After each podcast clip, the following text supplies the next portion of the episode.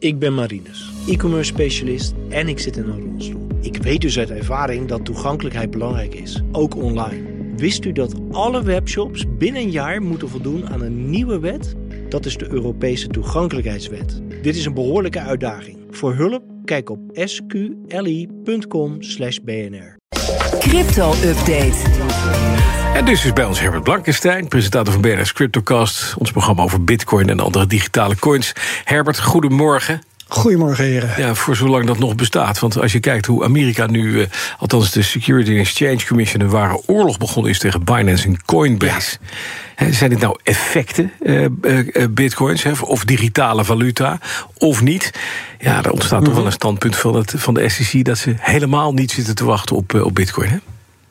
Nee, nee, en het gaat om de vraag inderdaad welke tokens, welke coins zijn effecten, zijn beleggingen. Ja. Eh, is belangrijk, want als één eh, ook maar een effect is, dan is de exchange waar die op verhandeld wordt illegaal bezig op de Amerikaanse markt. Ja. En dan hadden ze zich moeten registreren bij die SEC.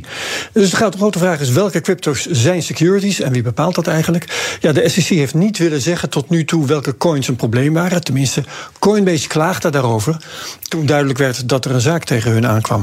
Maar juist in de zaak tegen Coinbase, die nou loopt, heeft de SEC er nu een aantal genoemd. En dat zijn, let op, Solana, Cardano, Polygon, eh, Sandbox en Axie Infinity. Eh, die komen ook al voor in een soort gelijke zaak tegen Binance. En eh, bovendien in de zaak tegen Coinbase.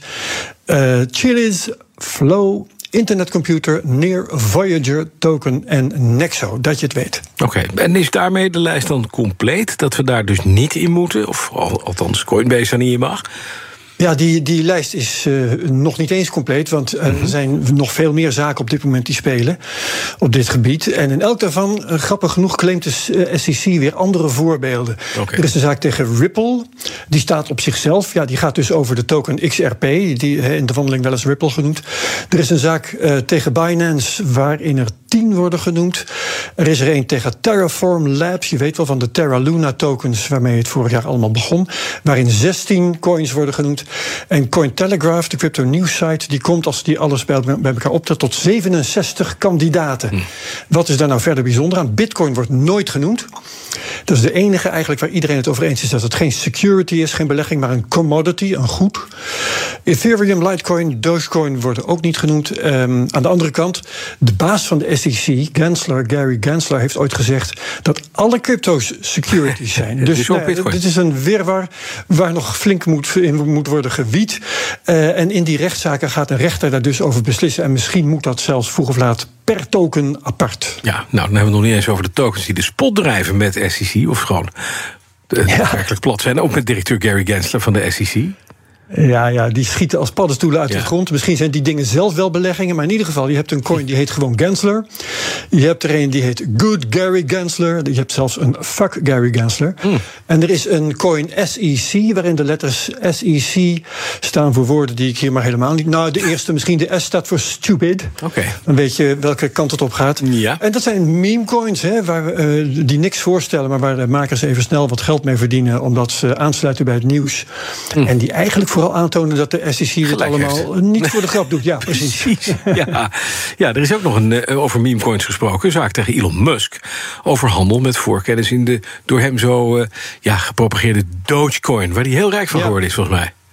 Nou, precies. Ja, ja. eh, het is een zaak om je vingers bij af te likken. Het is een uitbreiding van een zaak die er al was. Een class action zaak. Namens eh, een grote groep is dat dan altijd hè, alle bezitters van Dogecoin die in de min staan. Eh, en in die zaak was al geklaagd dat Dogecoin een piramidespel is. En dat Musk de markt manipuleerde. Wat niet allebei kan volgens mij, want een piramidespel is juist geen markt. Ja. En omgekeerd. Maar oké, ehm, daar is nu een aanklacht bijgekomen in diezelfde zaak. dat Elon Musk bewust heeft gehandeld in Dogecoin rondom zijn eigen tweets. En dus zichzelf heeft zitten verrijken ten koste van zijn eigen volgers. Ja, nou hebben we wel van die tweets gezien. Maar is er inderdaad hard bewijs dat hij dat heeft gedaan? Er is bewijsmateriaal. Ehm, kijk, Doge- Dogecoin heeft ook een blockchain, die is openbaar, kun je alle transacties gewoon op zien. En eh, één, die, eh, één wallet op die blockchain had op een gegeven moment. Let op, 25 miljard dollar aan Doge. Dat was de grootste wallet ter wereld. Zo. Diezelfde wallet heeft in de loop van de tijd zo'n 10 miljard aan winst geboekt. Nou, eh, ja, je weet, niet iedereen heeft 25 miljard. Maar Elon Musk dus wel. En diezelfde wallet die koopt diverse keren een bedrag van, ook weer even goed luisteren, 28,06. 1971 doos. Hmm. En dat is precies de geboortedatum van Elon Musk. 28.06.71, oké. Ja, ja, ja. en uh, dat bedrag dat uh, gaat daaroverheen, net als Musk twittert, dat hij Doge voor zijn zoon heeft gekocht. Musk twittert op een gegeven moment dat hij doneert aan een goed doel. Een van die wallets die doet dat op dezelfde dag. En op een dag dat niemand anders Doge naar dat goede doel overmaakte. Op die manier maken ze in die zaak dit allemaal heel aannemelijk. Aannemelijk zeg ik met nadruk, maar of de rechter dat soort aanwijzingen uh, zal zien als bewijs beyond all reasonable doubt, zoals dat in Amerika moet. En dat Musk dus zichzelf illegaal heeft verrijkt, ja, dat moet nog maar blijken. Ja. Dan in de CryptoCast deze week. Wat, over wie ja. heb je, Herbert? Weer even gewone dingen. Um, we ja. hebben Martijn Jeroen van der Linden.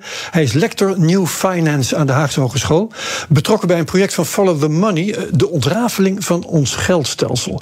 Dat is een heel mooi project. Er hoort een grafische voorstelling bij van datzelfde geldstelsel.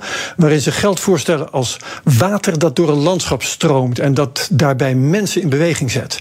En Martijn die gebruikt het allemaal om te laten zien hoe ongelijkheid ontstaat. Waarom het systeem zo makkelijk instabiel wordt. En hoe je tot een rechtvaardiger stelsel kunt komen. Mm. Daar is crypto niet per se voor nodig, maar dat komt bij ons natuurlijk toch wel even aan de orde. Natuurlijk. Dankjewel. Herbert Blankenstein. Alle afleveringen van de CryptoCast te horen via de BNR-app, bnr.nl of de podcast van jouw keuze. De crypto-update wordt mede mogelijk gemaakt door Bits, de bitcoin-spaardienst van Bitonic. Ik ben Marinus, e-commerce specialist en ik zit in een rolstoel. Ik weet dus uit ervaring dat toegankelijkheid belangrijk is, ook online. Wist u dat alle webshops binnen een jaar moeten voldoen aan een nieuwe wet? Dat is de Europese toegankelijkheidswet. Dit is een behoorlijke uitdaging. Voor hulp kijk op sqli.com/bnr.